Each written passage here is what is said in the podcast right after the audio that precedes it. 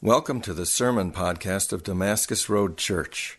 For more information about Damascus Road Church, go to damascusroadonline.com. This next month, we are going to be entering into um, a series on, that's called like a solo series. Um, we're going to have uh, four different speakers in the next four weeks, and each are going to talk on something that God is doing or God is moving or showing to them um, into their lives. And so I'll be speaking this week. And then next week, I have a dear friend of mine. His name is Jake McClanahan, and he uh, works with his house Christian Fellowship. He took my job there as the campus minister, uh, serving the students at the University of Wisconsin Madison. Um, and he is going to come and he's going to speak on patience. Um, and I think that um, we all experience seasons of waiting. We all experience seasons where God has called us to wait on Him and to be patient. And uh, he, God has worked in him in ways that um, he's got an amazing perspective and an encouraging perspective on patience and on waiting and what that looks like and what God is doing with us and through us um, in that time of waiting. So I'm excited for him to come and for you guys to be blessed on that. Um, I'm going to be in Michigan at my sister in law's wedding, so I'll be out of town. And then the week after that, um, I'm also going to be out of town again, uh, but with the students, with the youth group. Uh, we'll be doing our adventure trip. And uh, that week, Riley is going to speak, and he's going to teach us, and I think you heard a little bit of it even this morning, but kind of the, the heritage and the legacy of faith and faithfulness, and how um, God uses faithfulness to, to create a legacy to bless the next generation, and how God has called us to be a voice and to proclaim and be a testimony for the, the next generation. And then finally, uh, Shannon's going to be here at the end of the month, and I'll be teaching at Park Street. And I have no idea what Shannon's going to hit, you with. But he'll be here, and uh, he'll be teaching the last week of August. And so that will be kind of what the next four weeks look like. And so I'm excited about it. Hope that you guys are excited about it. I'm excited to hear um, how God's going to, to speak to us and move in us and transform us uh, through kind of the season where we open ourselves up completely as the speakers and say, God, what are you doing in my life? How are you teaching me? And how you want to teach others? And so uh, we start this series kind of talking a little bit about where I'm at, I guess, or where I've been.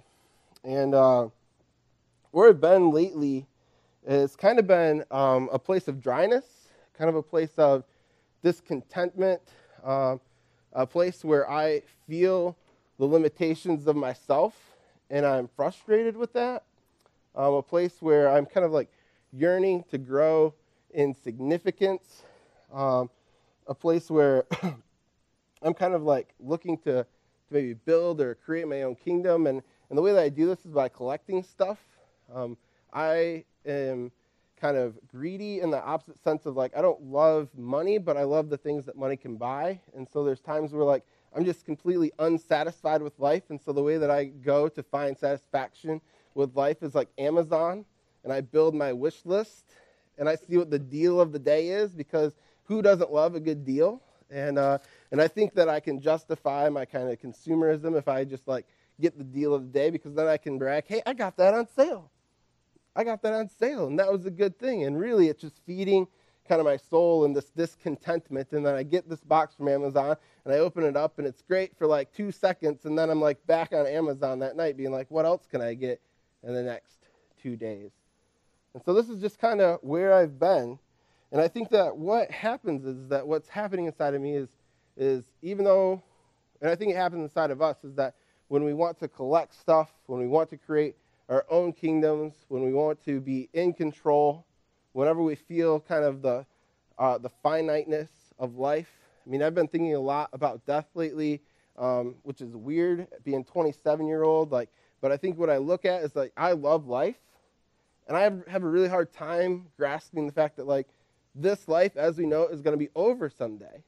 And now I know in Christ, I have the hope of that life is going to continue, that we are immortal. But there's still something this this kind of mystery and this kind of this darkness around death that like makes me feel like as a human, I have limits. And that I am not going to be able to come through the other side of death on my own strength and on my own power. And I don't know about you, but that's incredibly frustrating. It's incredibly difficult to, to kind of deal with because I want to be in control. I want to build it. And what I find is that in all of this, what there is actually deeper, uh, kind of at its deepest level, is this desire to be known and to be understood and to be loved and cared for. I think that's kind of at the root of what I've been going through lately. Is just like I, there's this weird yearning that is just like I just want to be known. I just want to be understood. I just want to be loved and cared for. And I have relationships, deep relationships with people that love me, know me, care for me, understand me. What I need is I need that relationship with God. I need that deeper relationship with God where I can say, God, search me and know me and lead me in the way everlasting. And so I believe that over kind of this past season of my life, what God has been calling me to is a deeper practice of Sabbath. And in this practice of Sabbath, what we end up at is actually a deeper relationship with our God. And Sabbath is a topic that I love to talk about. I love to talk about Sabbath. I love to talk about rest. I love to talk about taking a break. I love about talking about finding our identity in God and not in the stuff that we do. I mean, there's so much about Sabbath that we could talk about. And there's a lot of things about Sabbath that I have talked about and that I have thought about. But recently I've been challenged by God to go deeper into Sabbath and what Sabbath really means. And so what I think Sabbath is is it's a vehicle to this deeper relationship, this deeper knowing and understanding from God. And the way we get there is through Sabbath. It's kind of like how you got to know your wife or how you got to know your spouse is that you go on a date and then you go on another date. The date is the vehicle for the relationship. The date is not the relationship, but it's the thing that gets you there. It's the thing that allows the relationship to happen. And I believe that Sabbath is that thing for us in our lives that allows us to grow in deeper relationship and deeper knowing and deeper understanding and deeper love and connection with God that we all long for but I think if we're all honest, we're all kind of scared to step into. And so we're going to talk about that a little bit this morning of like why it's difficult for us to actually enter into true Sabbath because I don't think Sabbath is actually just turning off, stopping activity, and taking a nap. I think that Sabbath is much, much more with that, and it's actually about becoming present to the God who is already present with us. So I want you guys to turn to Genesis chapter 2. We're going to be in Genesis chapter 2 and 3 this morning, kind of starting off at the beginning. And so if we open to Genesis chapter 2, what we find is that we're about to begin the seventh day of creation. Everything in heaven and earth has been created up in this point. God has separated the heavens and the earth. He's separated light from darkness, and He's filled those things. He's filled the heavens, He's filled the earth. He's made you and I. And what normally happens is that when we read the creation story, we normally skip over the seventh day really quickly because partially it starts in a completely different chapter than all the other creation story. And I think it's because, honestly, if we were to ask which day of the creation story is most important, we would say probably the sixth day. And we would say probably the sixth day because that's what, when we were made. That's when we were made. That's when God gave us authority to rule and subdue the earth and to multiply and to pretty much be great. But the creation of the world doesn't end on the sixth day. And I just find it super interesting that like we think that the sixth day is so important that when we assign chapters and verses to our Bible, for some reason we decided to slap chapter two right at the beginning of day seven, so that day so that chapter one ended on day six. It's just kind of interesting how there's this focal point that ends chapter one with us. And then we start chapter two, we get a little bit about day seven, and then it jumps into the second creation story that we have in the, New, in the Old Testament about how God makes man from the dust. And we're going to get into that a little bit as well. But I just want us to see kind of this pattern of how we put ourselves kind of at the front and how day seven oftentimes gets skipped because it's pretty much straightforward. Let's read it. It says, Thus the heavens and earth were finished, all the host of them. And on the seventh day, God finished his work, all that he had done, and he rested on the seventh day from his work that he had done. And God blessed the seventh day, made it holy, because God rested from all this work that he had done in creation. And so this day, kind of nothing happens. Nothing useful happens. Like everything is done. It's like God looks around, like everything is done. all right, I guess I'm going to take a rest. But the day that God calls holy is not the sixth day, it's the seventh day. The seventh day is the day that God declares as holy. And what I want us to see is that when we look into this, he's, he's making an incredible statement that this seventh day, this day of rest, this day of Sabbath, is incredibly significant and is not to be overlooked by his creation. And if we were to look at this creation story, especially in the eyes of the, the Old Testament Israelite, what we would see is that this creation story is covered with temple building language.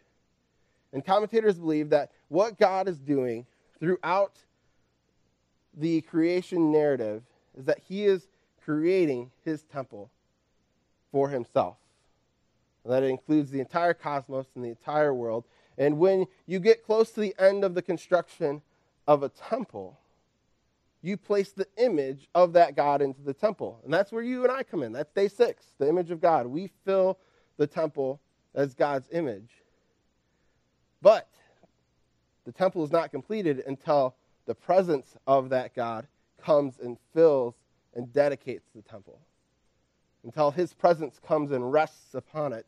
And this is what we see in the seventh day of creation is that the Almighty comes and he puts his presence and rests it upon the earth and upon all of creation, and he puts himself into intimate and deep relationship with all of creation. The Almighty comes near.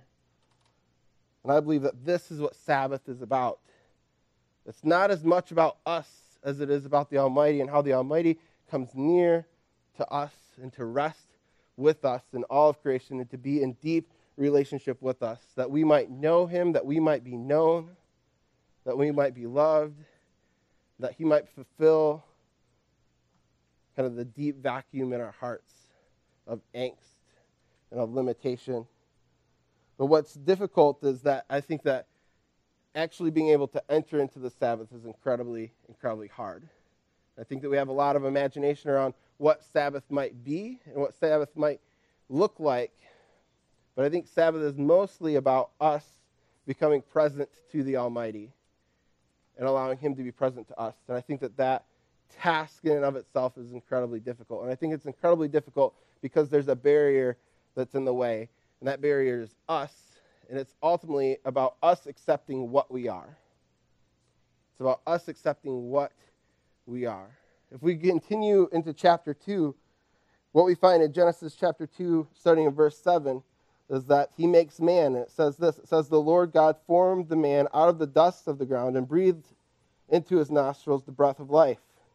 And the man became a living creature. And the Lord God planted a garden in Eden in the east, and there he put the man whom he had formed. When we look at what we are, we are but mere dust. We are but mere dust. And when I talk about dust, I don't mean to belittle us. I don't mean to, t- to talk us down, to say, oh, I'm, I'm just dust. We are sacred dust. We are willed dust. God willed us, the Almighty willed us into being. And we are filled with the breath of the Almighty in us, and that's how we come to life. And so we are sacred dust. But at the end of the day, we're just dust. We're not the Almighty. And I think for a lot of us, that reality is incredibly difficult for us to accept. Because at the end of the day, dust, it's kind of weak, it's kind of fragile, it's kind of finite. And these are things that the human spirit over time has wanted to reject. And we over time have wanted to transcend our dust and to become like the Almighty. And so the Almighty comes and He breathes life into us. He creates us out of dust. And He says, It is very good. The only problem is that we don't think so. We don't think that it's very good, that we're just this bag of dust walking across the earth. And we see this in Genesis chapter 3. If we move to Genesis chapter 3, what we find is Adam and Eve having a conversation about God. And what's interesting is that Adam and Eve had a relationship with God all the time. God's presence was with them. He was walking with them. He was present with them in the garden. And Adam and Eve are confronted by the serpent. And they have a choice to make. They can either choose the presence of God or they can choose to have a conversation about God. And Adam and Eve choose to have the first conversation about God instead of being with God. And this is how that conversation goes down. It says, Now the serpent was much more crafty than all the other beasts in the field that the Lord God had made. And he said to the woman, Did God actually say, You shall not eat from the tree in the garden? The woman said to the serpent, We may eat the fruit of the trees in the garden. But God said, You shall not eat from the fruit of the tree that is in the midst of the garden, neither shall you touch it, lest you die. But the serpent said to the woman, You will not surely die, for God knows that when you eat of it, your eyes will be opened, and you will be like God, knowing good and evil. And so, in this conversation, they substitute presence with God with this kind of conversation about God and about God's commands. And they begin to imagine what it might be like to be like the Almighty, to be able to transcend their dusty state and to be like Him. And this kind of pricks a deep desire in their hearts. Because, like I said, to be dust is to be weak and is to be finite.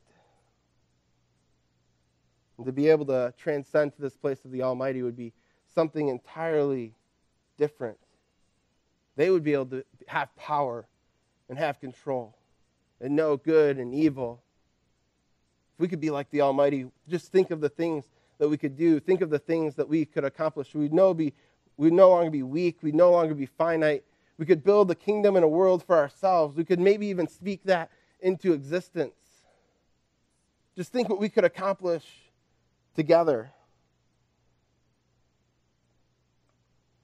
You see, we reject our dust all the time because we don't like to be seen as weak. We don't like to be seen as finite. When we think of our world and we think about the things that we value, what do we value? We value strength and we value time. And the reason why we value time is because we believe that if we were given enough time, we would be able to transcend our dust and we would be able to compete with the Almighty in His position. I mean, that's the world that we live in, right? That if you just try hard enough, if you just try long enough, you can do anything. You can accomplish anything. That if man had just enough time, we would be able to figure out a way to live forever. And so, this is why we value productivity. This is why we value efficiency. This is why the idea of death and the idea that there is a clock ticking somewhere saying that our time is running out is incredibly frustrating and terrifying because that means that we are going to have to come face to face with our dustiness at some point, which we've spent our entire life seeking to reject, hoping that one day we would be able to transcend it all and become like the Almighty. And so it's tough. It's tough to enter into Sabbath because the reality is, is that we don't want relationship with our God. We want to be like the Almighty. And if we want to contend and be like the Almighty, we are not seeking to be sat under the presence and to come near the Almighty, but instead we put ourselves in direct contention with Him. And the thing that kind of has opened my eyes the most, and the thing that I think has struck the most kind of like conviction in me about the story about Adam and Eve and their conversation about God is that I think we go throughout life having a lot of good conversations about God, and we're never present with God. That even in our conversations, even in our good conversations about God, we are in fact avoiding the reality of being present with God.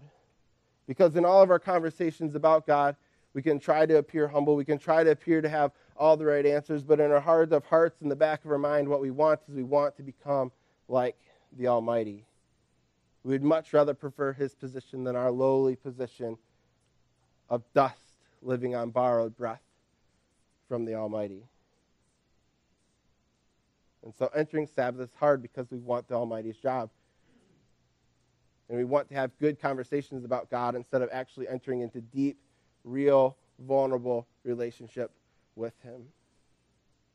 And I know this is true in my life. I know there are a number of ways that I pretend to be near to God, that I try to put up a front, that I try to pretend that everything's cool, everything's okay, everything's great with my life. I've got all the right answers. I'm your pastor. I'm supposed to do that. I'm supposed to be put together and all of this stuff. And I would say that I've been lacking in pursuing deep, intimate, vulnerable Sabbath relationship with our God. And that God has been calling out my name that I might enter into that place. And I hope that He's calling out your name too, to begin to stop contending with Him, to stop having conversations about God, and instead choose to be in the presence of our God.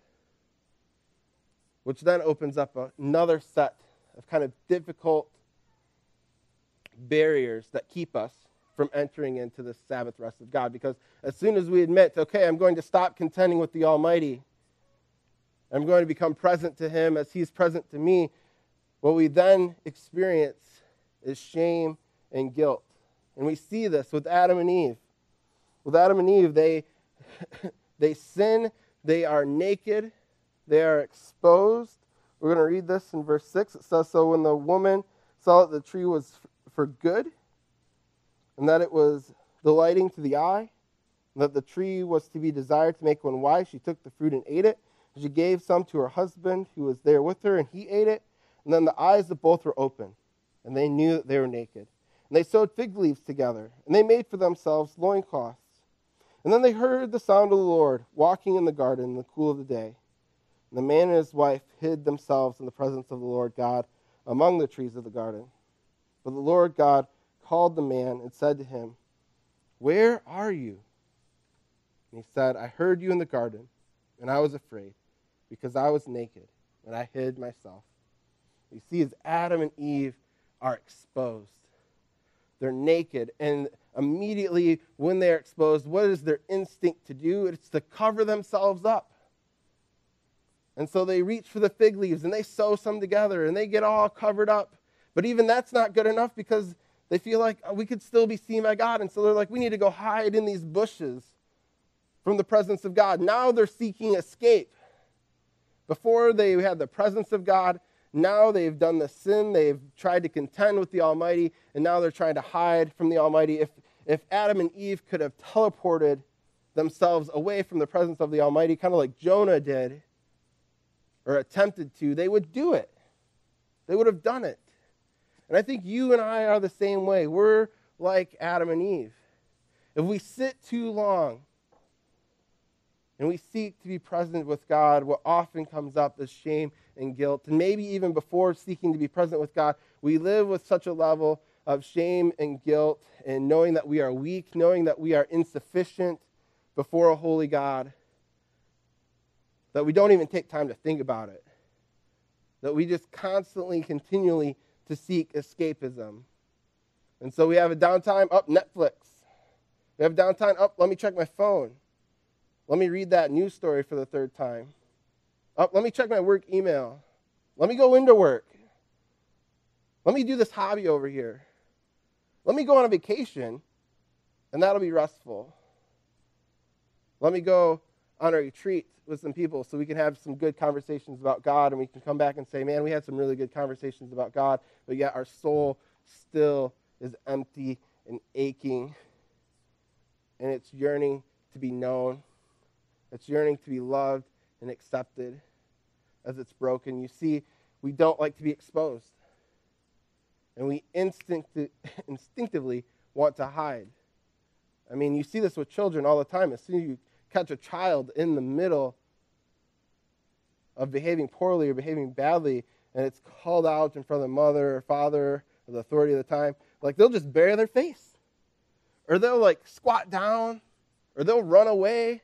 I mean, we hate being exposed. And so it's no wonder that as this kind of fickle dust that knows that we're not good enough, that, that just knows it in the core of our being, when, when the Almighty comes and asks, Where are you? it makes sense that we would want to ri- run and hide and escape. And I think that in our world, in our society today, we are incredible escape artists, but it's costing us our soul. It's costing us our soul. It's costing us our Sabbath rest and peace and intimacy and relationship with our God. What's amazing, and Dennis talked about this last week, is that Adam and Eve sin. And a lot of times we think that sin is the thing that causes barrier between us and the Almighty. When what happens is that Adam and Eve sin, and what happens, the Almighty comes near. The Almighty comes searching. He comes asking the question, Where are you? What has happened? We see this time and time again throughout Scripture. The Tower of Babel, the people come together, they say, Let's make a name for ourselves, let's be like God. And so they build this tower and in their sin to become like God, become like the Almighty. The Almighty comes near and he scrambles the language. Now, a lot of times we see the scrambling as a curse. We say, Oh, God cursed them for their sin. But when in reality, what the Almighty doing is that He is kind of giving them a kickstart in the pants to the blessing that is to be for the entire world and for the nations, because God said, You are to rule and fill and subdue the earth and to spread out. And when we don't do that, and we trust that that command from Almighty is good. And so when we don't do that, God comes near and He blesses us with diversity. And He spreads us out so that the nations can be blessed through Him. You see, God is at work. God is wanting and desiring to come near that we might know that we are beloved dust. And maybe you've noticed already this morning, but I've been using this term, the Almighty, to refer to God. And I think it's because the word God has become really familiar in our language, and I think that language matters.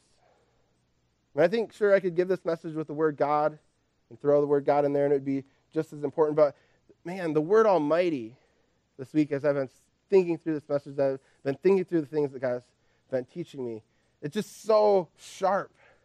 And it's so foreign to our ears that kind of like gets our attention. It kind of reminds us who God is in his rightful place and kind of who we are as dust. And what I love is by seeing God as the Almighty, is that a lot of times when we hear the word that the God is Almighty, we think of him kind of being wrathful and distant. But in this story, the Almighty is not wrathful, he's not distant, but instead, he comes incredibly near. The Almighty is kind, he's generous, he's loving, he's giving life, He's wanting to be present. He's wanting to be near. He's wanting deep relationship.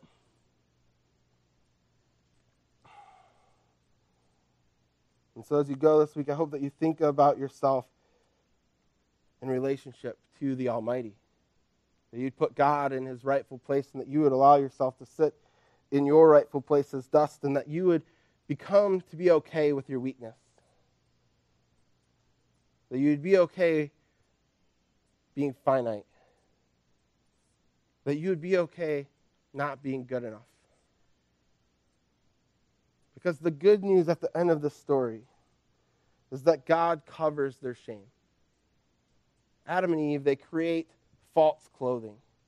And this is what we do when we seek to escape all the time. We seek vacations, rest, whatever it is that we think is going to fill our soul that's not the presence of God, whatever that is, those are like the fig leaves sown around us. And God wants to strip us of that. And He wants to expose us, and He wants us to be vulnerable. And He wants us to bring our shame and our guilt before Him because He wants to clothe us with adequate clothing. The story in the garden ends with God clothing Adam and Eve, and this is an incredible foretelling of how God Himself is going to put on dust. And He's going to sacrifice Himself for our place so that He can be the adequate clothing that we can be dressed in, covering our shame and guilt and restoring our relationship with God and the Almighty for all eternity. I love this command, this command in Galatians chapter 3. It is Therefore, let yourselves be clothed with Christ. Now, a lot of times we think of this idea of like putting on the armor of God and like we're going for battle, but like how many times do we think of like clothing? And we think about being clothed with a person. This person that is Christ. This person that is sufficient. This person that takes away our shame and guilt and who knows us intimately. I don't know if you think about this or not, but clothes are kind of a powerful thing in our society, in our culture. We put clothes on for different things that we do. Yesterday I was at a wedding, so I put on wedding clothes. It's what you do when you go to a wedding. I wanted to wear jeans. Rebecca's like, You don't wear jeans to a wedding. You wear dress pants, especially this wedding. I was like, Okay, I'm wearing the dress pants. But the dress pants gets me ready for the thing that I'm about to go do. Now, sure, if there was work or an emergency, I could do work in my dress clothes. They would be ruined, but I could do it.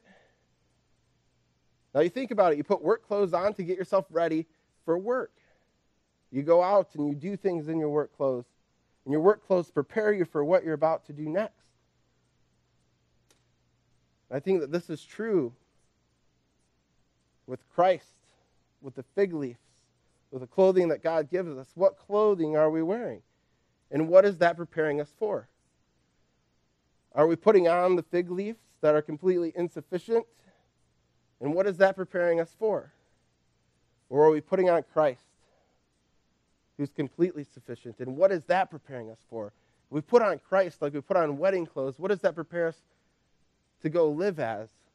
How does that prepare us? How does that change our mental mindset about what we're about to go and do next? Because when we put on clothes, unless it's just a lazy day, but even then it's intentional. It's always intentional. If it's a lazy day, you're putting on lazy day clothes because you intend to be lazy. And so, are we going to put on Christ who is completely sufficient for us? The beauty thing, the beautiful thing about Sabbath is that we can be naked before our God and we can be vulnerable in front of him. And that the Sabbath is about God coming near to us. And it's about God calling out to us and asking us, Where are you? Where are you? Because I want to be in relationship with you. Where are you? Because I want to be near you. Where are you? Because I want to be in your presence. God wants to be in our presence. I mean, we sing about wanting to be in God's presence, but how often do we think about what God's thinking, what God's doing on the other end, and how He so desperately wants to be in our presence? And you just say, Yeah, but I'm just dust. And He says, Exactly. He says, It is in your weakness.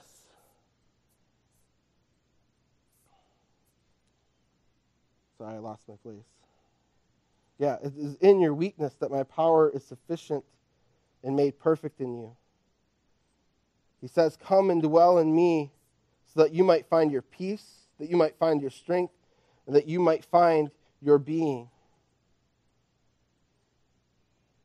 Sabbath is a place where we can proclaim that the Almighty is the place where we find our movement, our living, and our being.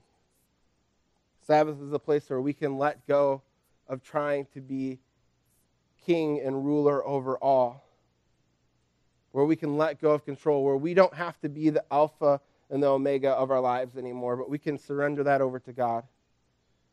We can allow the Almighty to take his rightful place, and where we can trust him with whatever is going to happen next in our lives. Because at the end of the day, it's from dust that we've been formed, and it's from dust that we were, it's to dust that we will return. None of us are going to escape that. But the good news is that, like I said earlier, is that God became dust for us so that one day he can speak life into this dust again and that we can be resurrected. And this is where I find hope, is that we do not remain as dust scattered, but there is coming a day when God is going to bring us all back together and breathe his life back into his beloved dust yet again. And it comes from the prophet Isaiah. I just want to read this. It's one of my favorite places in the Bible. I know I've shared this before, but it's a place that gives me great hope in this idea of thinking of the Almighty and us as dust and our weakness and how we're finite and how God loves us, and how God has a plan for us, even when we are going to return to this place of dust. From the prophet Ezekiel The hand of the Lord was upon me, and he brought me out and the spirit of the Lord. And he set me down in the middle of a valley, and it was full of bones. And he led me around them, and behold, there were very many of them on the surface of the valley, and behold, they were very dry. He said to me, Son of man, can these bones live? And I answered, Oh Lord, only you know. And then he said to me, Prophesy over these bones. And I'll say to them, O dry bones, hear the word of the Lord. And thus says the Lord God to these bones Behold, I will cause breath to enter into you, and you shall live. And I will lay tendons upon you, and I will cause flesh to come upon you, and I'll cover you with skin, and I will put breath in you, and you shall live, and you shall know that I am the Lord, that I am the Almighty. So I prophesied as I was commanded, and as I prophesied, there was tendon, there was a sound, and behold, a rattling, and the bones came together, bone to bone. And as I looked, there were tendons on them, and flesh had come upon them, and skin had covered them, but there was not breath in them. And then he said to me, Prophesy to the breath. Prophesy, Son of Man, and say to the breath, Thus says the Lord God, Come from the four winds, O breath, and breathe on these slain, that they may live. So I prophesied as he commanded me, and the breath came into them. And they lived, and they stood on their feet, an exceedingly great army. And then he said to me, Son of man, these bones are the whole house of Israel. Behold, they say, Our bones are dried up, and our hope is lost. We are indeed cut off. Therefore prophesy and say to them, Thus says the Lord God, Behold, I will open your graves, and I'll raise you from your graves, O my people. And I'll bring you into the land of Israel, and you shall know that I am the Lord, and that I open your graves, and that I raise you from your graves, O people, and that I will put my spirit within you, and that you shall live, and I will put you in your own land, and you shall know that I am the Lord, for I have spoken, and I will do it, declares the Lord. The Lord challenges us and teaches us that we are dust, but that we're beloved dust. And it provides space to, for us to see ourselves from the right perspective. And I believe it's from this perspective that we're then able to become present to God. The, the rejection of our dustiness is the thing that gets in the way of our relationship with Him. And that if we could just accept this, if we could just kind of fall back into it, if we could accept our weakness, accept that we are not enough, accept that there's not enough time in a day. I mean, how much does your life testify to that? You're just like, there's not enough time in a day. There's just not enough time in the day. The list is never ending. And God is reminding you, yes, you are just dust, and that's okay. I want you to choose presence with me. I want you to be near. I want your soul to be filled It's from this place of Sabbath rest where we can ask the Lord God, search me and know me, and lead me into the way of everlasting. And so it's my hope and it's my prayer that we would not just continue to go on having good conversations about God that we would not just come to this worship service, that this just wouldn't be a place where we have a good conversation about God. Because that's kind of what we've had so far. I've said some words, you've listened, maybe you're conversing with me that I don't know about inside your head. You're writing down notes. We're having a good talk. But it's my hope that we wouldn't just like leave it here, but that we would actually take the time, that we would swallow hard, and that we would accept that we're dust maybe that involves crying because we've tried so hard to keep it together. I hope that there's freedom there. Maybe that requires just sitting and being still and knowing that the Almighty is God. I just encourage you that you don't allow your stillness to be another way to kind of build your wall of escape. But that'd be a stillness where you truly engage in the presence of God where you allow Him to come near, where you allow Him to heal your brokenness. That you'd allow Him to speak into your weakness. That you would allow Him to transform you and lead you in the ways of His Spirit and His love. It's my heart that as we hear God crying out to us this morning, Where are you? That we would jump out from behind the bush and say, God, here am I. God, here am I. Take me, use me, heal me. When we look at the kind of all stars of the Bible, they all had this in common. They all rejected their dust. When you look at Abraham, he has Ishmael. You look at David, he had Bathsheba. If you look at Paul, he had his sword in the Garden of Gethsemane and he denied Jesus three times. Like this thing that we do as humans, rejecting our dust, that's what we do. But all these guys also took a step back and they answered the question from God, Where are you? And they said, Here am I. As Abraham gives birth to Isaac and goes to sacrifice him, and God provides the ram where David goes and kills Goliath from confidence, from a humble confidence. I mean, if you read that passage, David goes up to Saul and he's like, Look, I killed a bear, I killed a lion, I killed all these things. And he could have just like left it at that, but instead, what caps it off, he's like, and as God has delivered me from those things, he's going to deliver me from this Philistine. And in that moment, David turns from a cocky teenager that knows it all to someone who's relied on the strength of the God, who knows that he's just mere dust, but he knows that he serves the Almighty, who's breathed life and existence into him and into his people. We see it with Peter as the Holy Spirit comes and breathes life into Peter on the day of Pentecost, and he is filled with new boldness, and he proclaims the gospel, and 3,000 people are added to that number that day. That's my prayer for us. That's my prayer for me. That's my prayer for, for us as a church is that we would admit that we are dust. And not just in conversation, but that we would really come near to God and be vulnerable and to be exposed by Him. And that we would allow Him and His strength to live and work through us.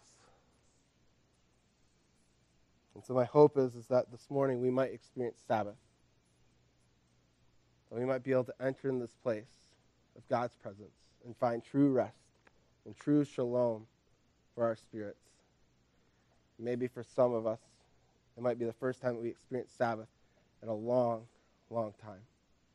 I know it's been a long time for me, and God has been doing incredible work in my heart and my life around this, and I'm just blessed and thankful that I'd be able to share it with you guys. And so I hope that God would stir that work within you guys um, as we spend time in worship as we spend time in prayer, as we spend time receiving communion and reflecting on all that God has done, that God has come near, and that He wants to know us, and we can be known by Him. You guys pray with me. Dear Lord God, I thank you for this day. I thank you that you are the Lord Almighty. Thank you that you are the creators of heaven and earth.